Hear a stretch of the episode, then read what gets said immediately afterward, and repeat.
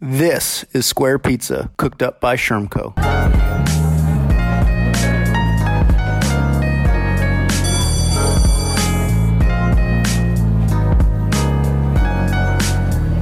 Hey everyone, happy Friday. Uh, week 14 COVID reflections, want to talk about kind of three separate things here today as we wrap up the week. Um, first is is Juneteenth, and so hopefully all of you out there know that today is Juneteenth and what it is. Um, but for a quick refresher, June 19th, 1865 in Texas um, was when w- w- the first states after the Emancipation Proclamation announced that all slaves were free. Um, and unfortunately, not really a, a, holiday that, that I learned about in my own um, public education growing up, and I think similar is not often in American history textbooks. Um, but really important that we uh, educate ourselves, that we all know about this important day, um, commemorate it appropriately, but also educate ourselves as well. And so, if you don't know anything about um, Juneteenth, encourage you to learn more. We posted more information on our social media, um, and happy to, to share resources and point people in other directions as well. Um, but want everybody to know that it's Juneteenth and a, a really important day in American history to celebrate. Uh, number two, in terms of like COVID um, kind of reflections, but also what's happening across the country as response to COVID and going to next school year.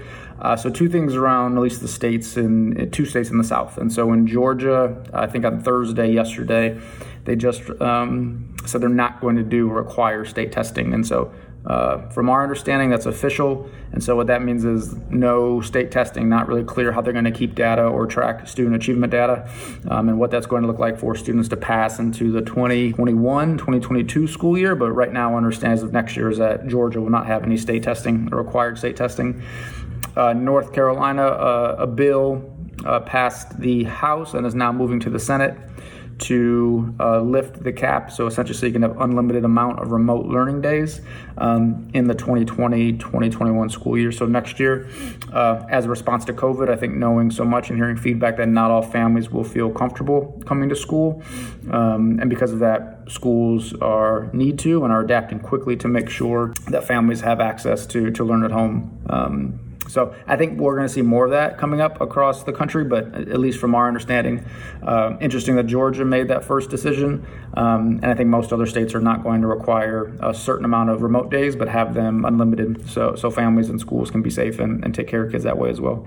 Um, and then lastly, you know, from a lot of conversations, I think there's a lot of really good school leaders and school districts thinking about like, how do we um, just know what families want? And then how do we support staff too? Not really something we've talked about a lot in these weekly reflections. Like how do we support staff? What staff's thinking? How do we keep them safe? Um, and it's going to take a little bit of work, but really nothing um, extravagant. It's as simple as surveying, if you will, or talking to these parties. And so, surveying families, asking if they feel comfortable coming back to school next year, asking them about their concerns, or hesitations, and what they need and what they um, want from the school in order to support them. And then, really, same thing with staff, asking staff surveys, phone calls can be as formal or as informal as you want, but really creating and un- unlocking as much communication as possible with both parties. But again, asking staff, um, what can we do to support you? What concerns do you have? What do you need from us as, as your school, as your employer, frankly, for you to feel safe and healthy to, to have a productive year? Um, and some school leaders and, and, districts may not have as much autonomy as, as in charters, which is true um, in, in most states.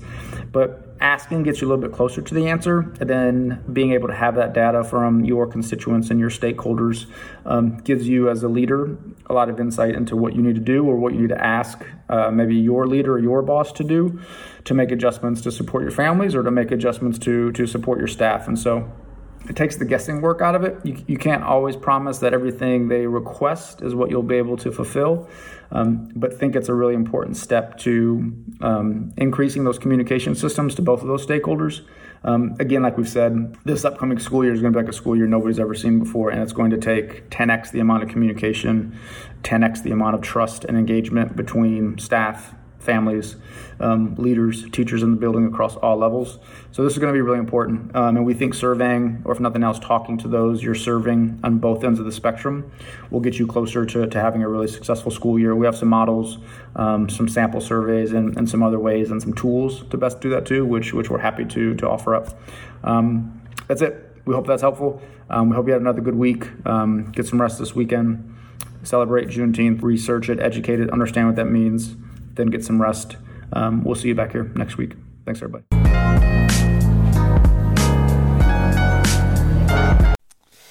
Hey guys, this is Greg. Thanks again for checking out the podcast episode. Uh, feel free to show us some love on social media. So, Instagram, Facebook, LinkedIn, Twitter, at Schermco, S C H E R M C O, and hashtag Square Pizza Pod. Uh, would love to see your reviews and connect with you there. Um, stay in touch for the next episode.